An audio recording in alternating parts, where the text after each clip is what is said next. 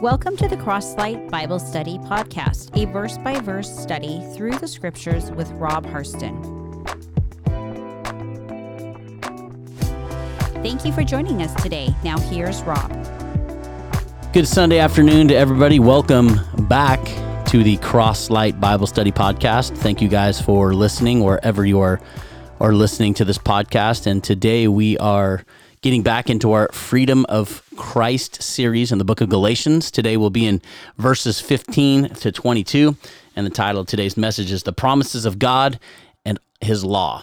Um, just a couple of things up front. Uh, last week, obviously, there was no podcast. Uh, I just needed a break. Uh, Easter was a lot uh, to get ready for, and uh, it was awesome. Um, if you guys have not checked out uh, the messages, go back and listen to them if you can. Um, they're uh, encouraging. I would pray that they're encouraging to you.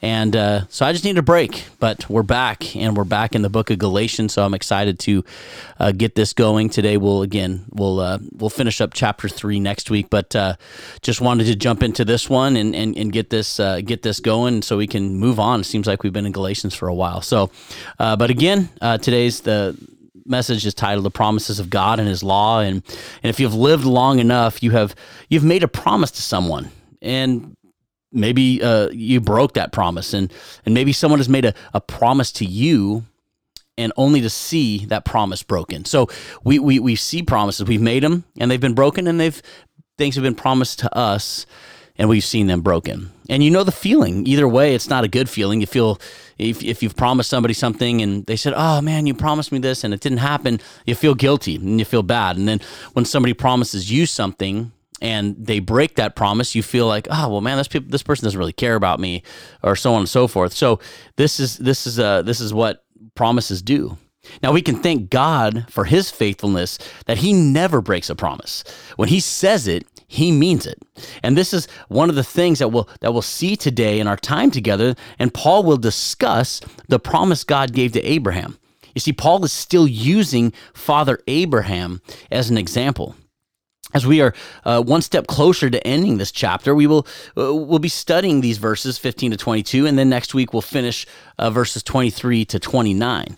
And if you've joined us for this Freedom in Christ series that we started in the book of Galatians about 100 years ago, you remember that Paul in chapters uh, chapter 3 verses 1 through 5, he used a personal argument for uh, this the the law, and and it was a personal. He he called them foolish Galatians, uh, you know, calling them fools for uh, kind of believing what these legalizers were telling them. And then in verses 6 through 14, he used a scriptural argument. He used the argument through scripture. He used uh, Bible verses in the Old Testament to back up his claim uh, about this, about the law. And, and then this is when he starts with uh, Abraham. And then now in these final verses, 15 through 29, and a little bit into chapter 4, Paul uses a logical argument. He uses a logical argument.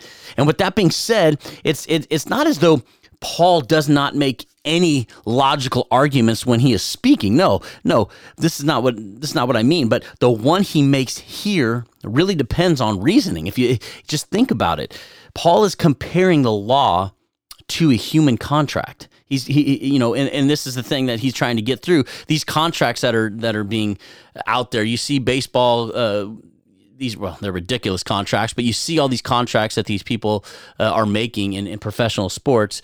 And so paul is kind of using that as uh, as his thing not the professional sportsman but a contract uh, nonetheless. And again we'll be in uh, verses 15 through 22 let me read those real quick.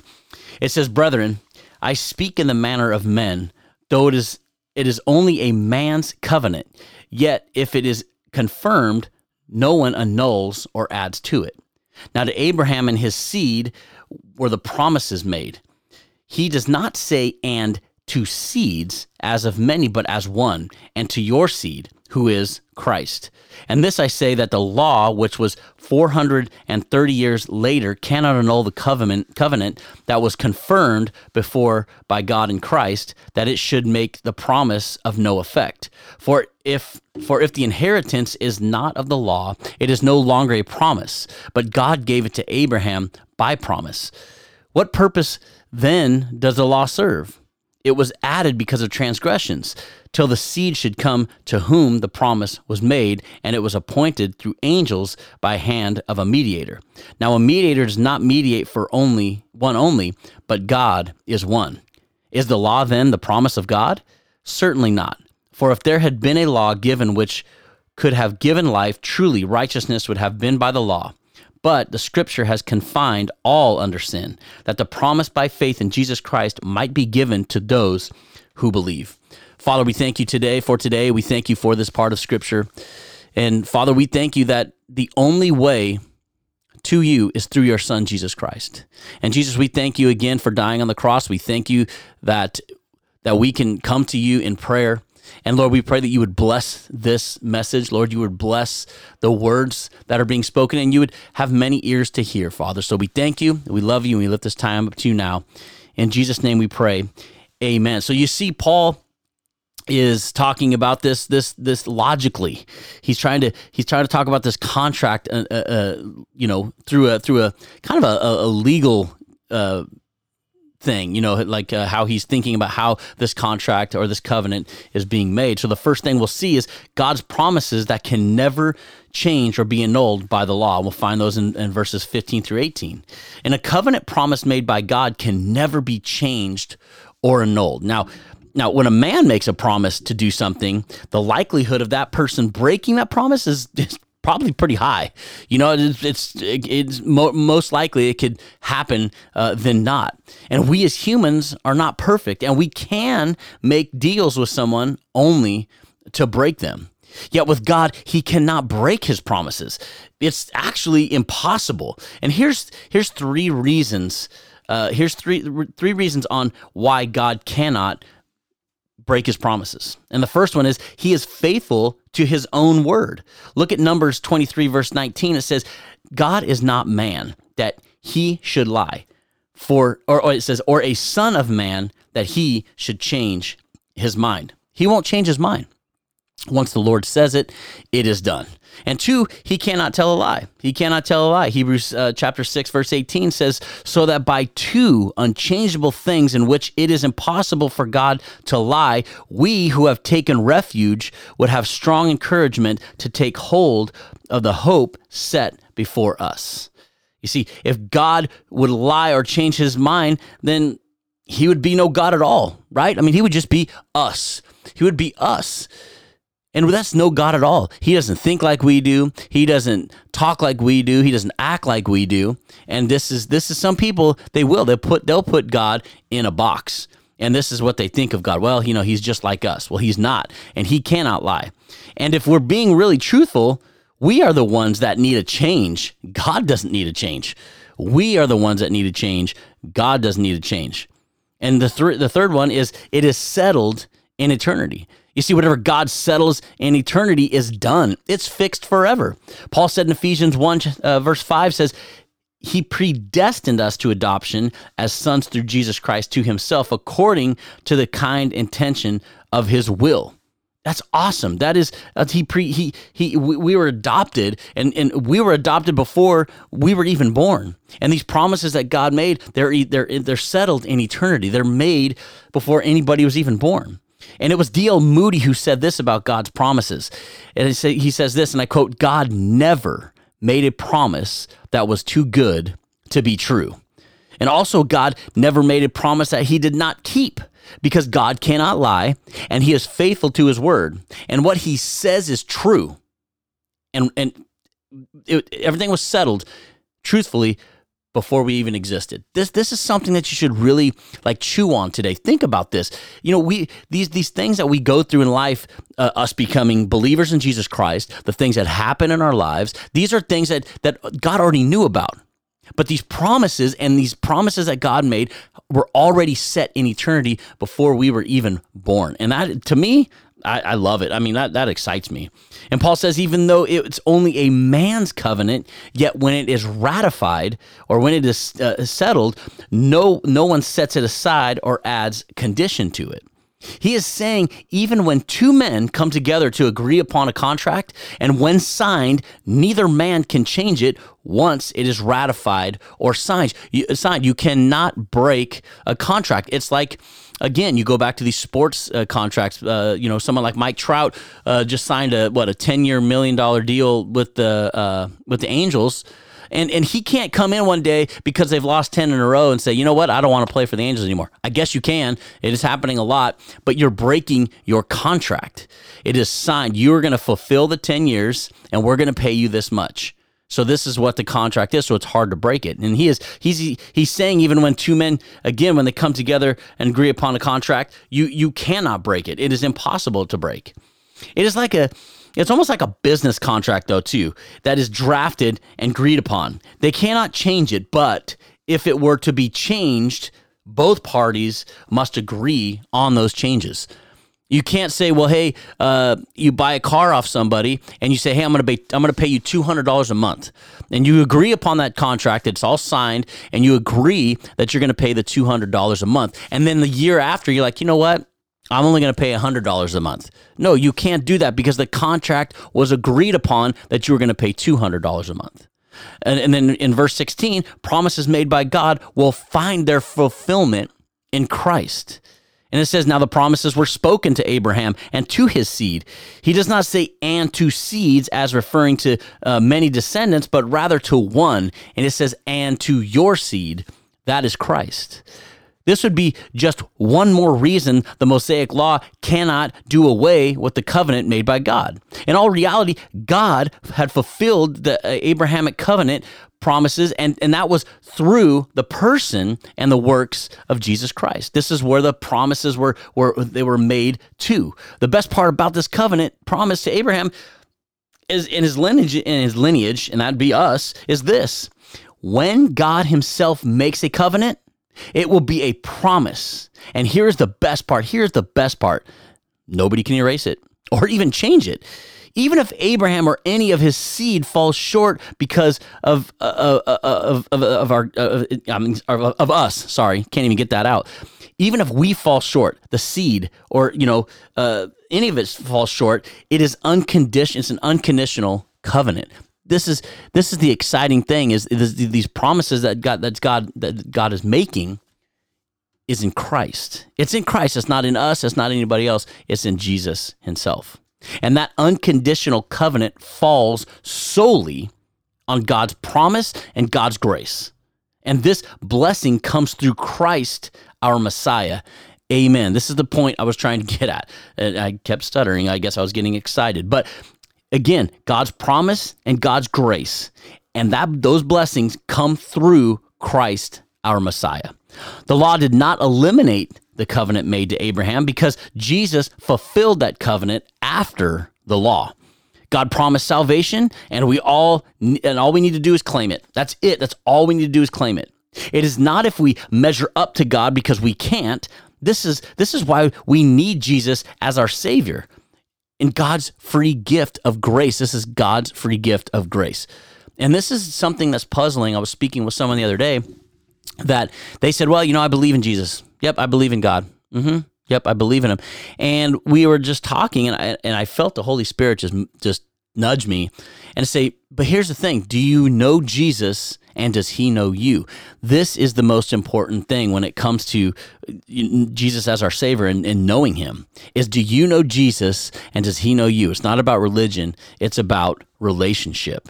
So this is and it's God's free gift. I was telling him this is like a free gift that he's giving you and all we have to do is claim it. That's it.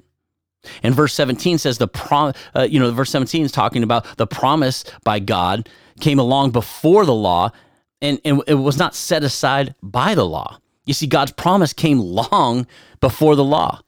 What I'm saying is this the law, which came 430 years later, this is what Paul is saying, chronologically, the covenant of promise was superior to the covenant of law.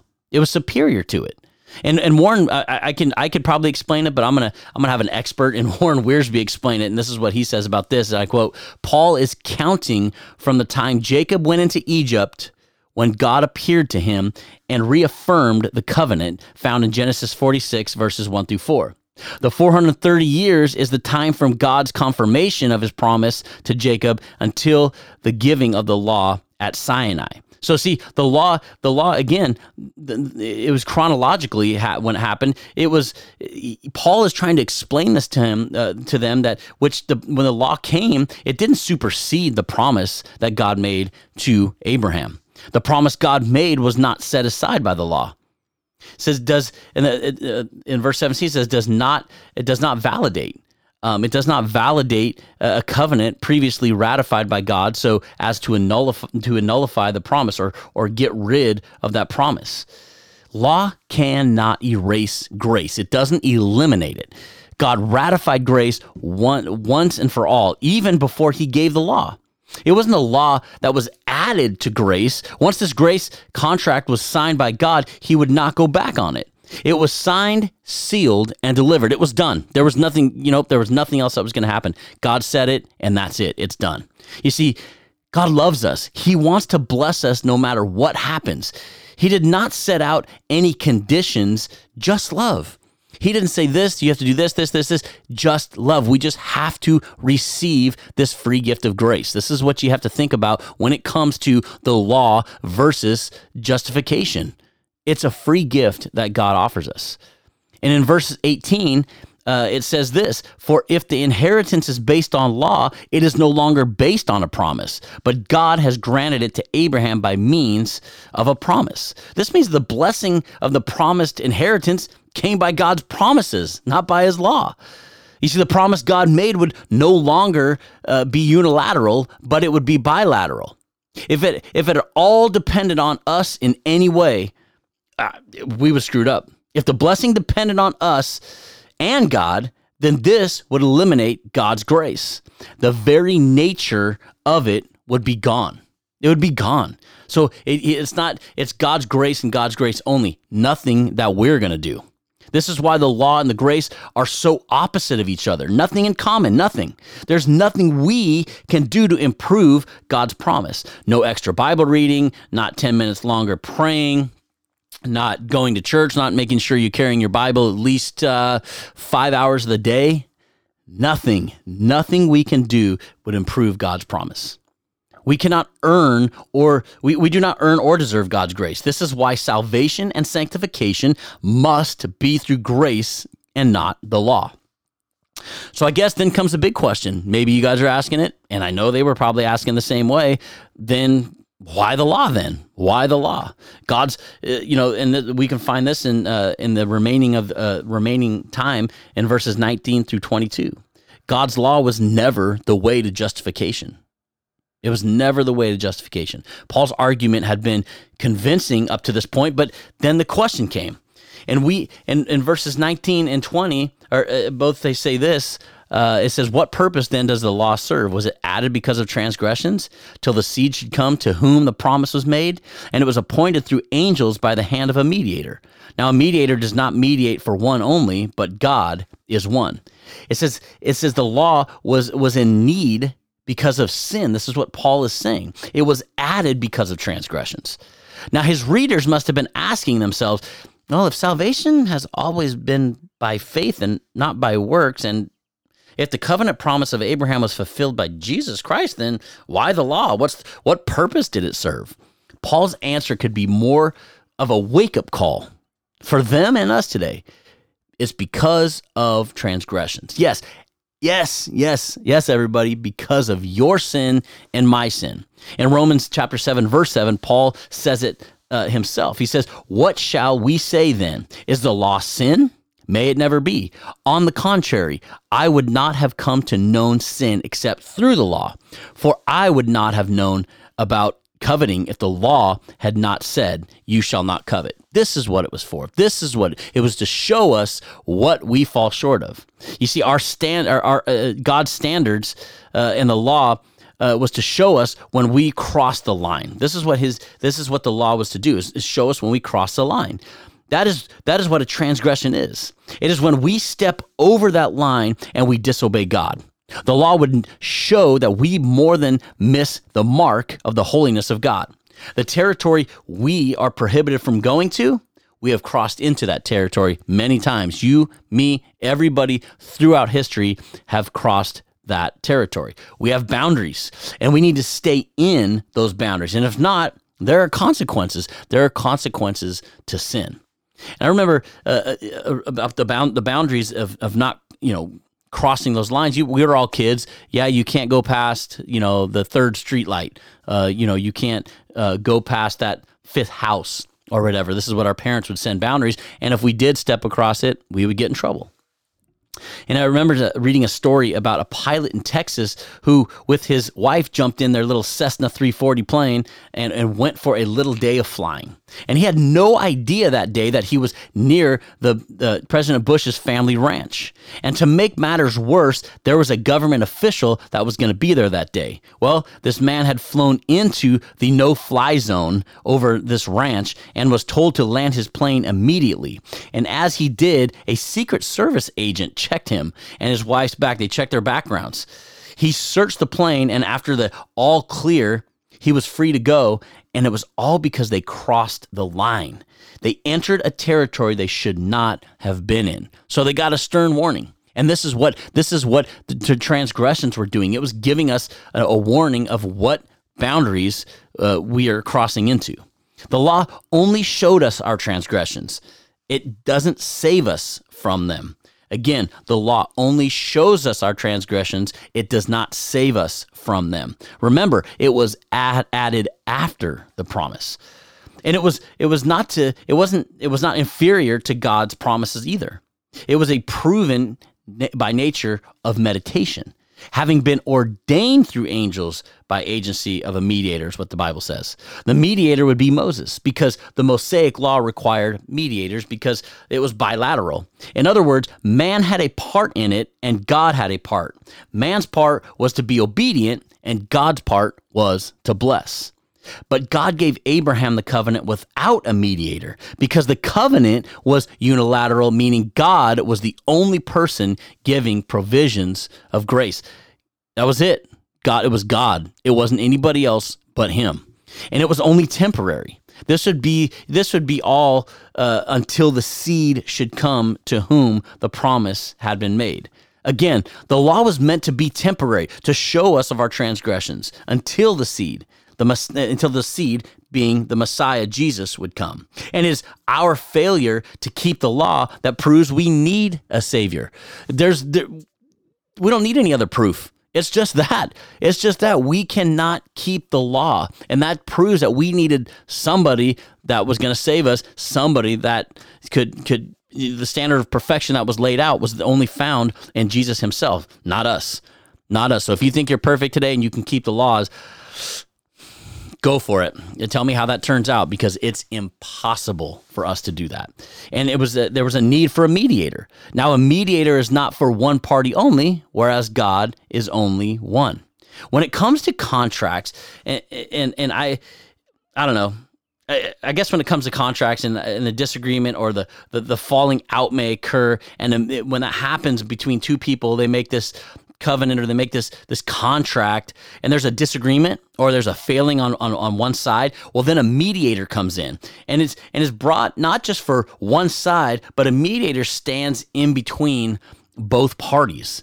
There's not the, the mediator's not on one side or the other. He is what he's doing he's mediating. He's he's coming in the middle and he's trying to get people to meet kind of in the middle right uh, of all this stuff.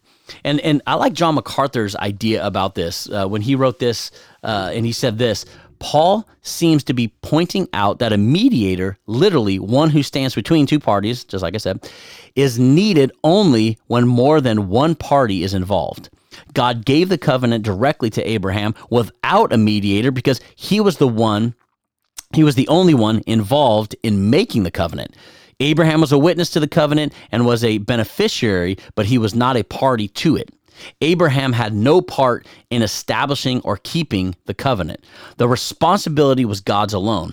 The covenant of law, however, not only involved mediators, angels and Moses, but mutual obligations on both parties, God and Israel. See, Abraham had nothing to do with it. It was all God. It was God giving again, giving this this this this promise to Abraham, and it was God's alone to give, and Abraham had no part in it. All he had to do was just trust.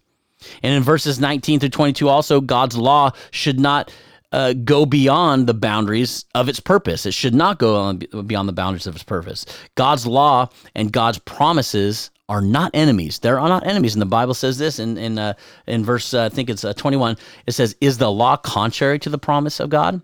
The Judaizers would have the the Galatian churches that is would be that would be the case. They would have them believing this. But Paul says emphatically, "May it never be." The way the law becomes evil or contrary is when it is in opposition to grace as the true means of salvation. That's the only time the two would be opposites.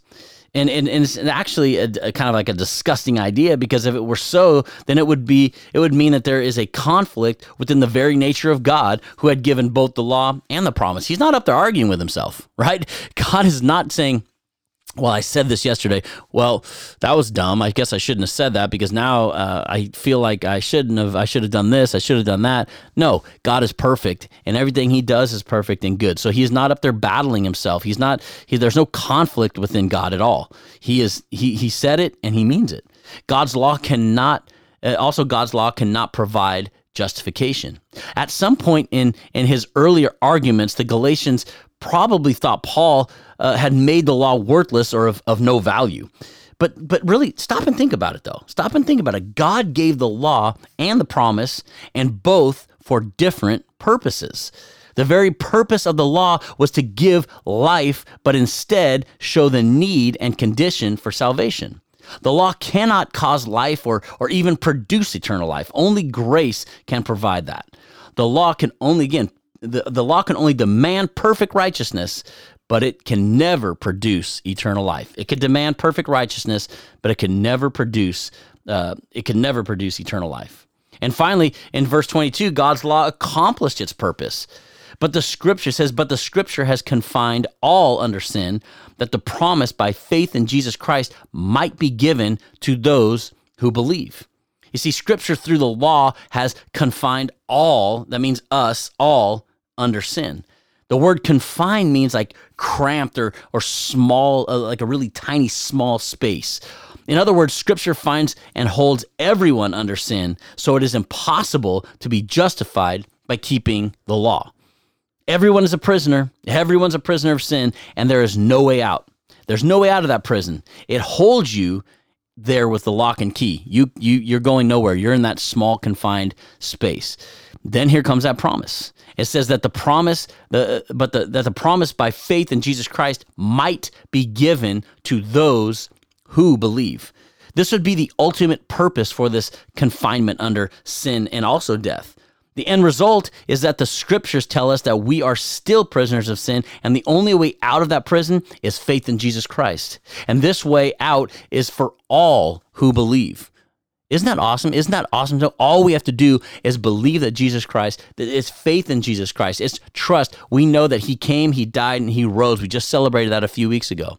And you believe that that is all true and you have faith in Jesus Christ, then guess what? This promises for you as well. And you can get out of that prison of sin because of Jesus Christ and his finished work on the cross. So, what are you living under today? The law that condemns or the grace that saves. The Bible tells us that we are all under sin's hold, and, and the only way in faith, like I just said, is in Christ. Yet people today still live by the law and not grace. They still try to measure up to what uh, the, the law says, and it, you can't. You can't. It's impossible. You're going to fail every time. If this is the way you are living, I pray. And I just tell you now, turn from that and turn to God's grace because that's the only way to salvation. Not trying to be perfect because you're never going to be perfect. And if you're trying to do that, then that just shows that God's grace is not good enough for you. It really does. So if you're living by that, run. And this doesn't mean we have a, a, a free license to sin. I'm not saying that. That's not what I'm saying. Like, well, you you know, Rob said that, uh, you know, hey, uh, I'm a sinner, and uh, you know, if I have faith in Christ, then then it's then it's cool. You know, no, that's not what I'm saying. It's not a free license to sin. It means that when we put our faith in Jesus Christ, He will forgive us. Notice I said faith in Jesus Christ, not obeying laws, but believing the promise that was made by God. And I'll, I'll end this with uh, what Warren Wiersbe said again. uh, he says this, and I love how he puts this. It says, and I quote, If there were a law that saved sinners, then God would have spared his son and used that law instead of the cross. Man, if you if you have learned anything today, and I know the word promise came up a lot, and that's probably man, all he said was promise. But if there's anything you learned today, take that away, write that down. If there were a if there were a law that saved sinners, then God would have spared his son and used that law instead of the cross. But there was no other way. Christ was the only worthy substitute, not the law. He was the only one that could come and do this, and he did it. And we are now saved by the grace of God. Father, we thank you. We thank you for this grace. We thank you that it's not anything we do, but everything that you have already done. Jesus, you've done everything. All we have to do is receive this gift and believe by faith that you came, died, and rose again. And we do. And we thank you. And Lord, I pray for anybody out there listening that doesn't know you, Lord, that they would they would they would come into a saving relationship with you. Bring somebody into their lives. Bring somebody that's going to speak Jesus into their lives and they would understand what grace is, that it's something that we don't deserve, yet you still give us because you love us. So we thank you. We ask that you would bless uh, the rest of this day and you would bless everybody listening. And we just want to tell you that we love you, Lord. In Jesus' name we pray. Amen. Amen. Thank you guys for listening. Uh, one thing, too, Again, uh, if you want to visit us uh, on our, our newest website, it's crosslightbiblestudy.wordpress.com. If you want to check that out, um, there's um, there's some articles that are, that I'm kind of uh, been taking from um, news outlets and just keeping us updated to kind of what's going on around us. Um, you know, here in California, we just kind of found out that we can start meeting in churches again. Thank you. We can, thank you, God. We can start doing that again. So it's just little uh, things in there. And also, you can leave us your prayer requests. Uh, I know at the end, she'll tell you that uh, it's crosslightbiblestudy.com. That no longer exists, but if I guess if you went there, it'll tell you where to go. So check us out. Uh, check out the articles. Leave us prayer requests. We love to pray for you guys. Uh, other than that, Lord willing, we will be back next week. God bless you guys. This has been the Crosslight Bible Study Podcast. For more information about the podcast, or if you'd like to leave a prayer request, visit us on our website at crosslightbiblestudy.com.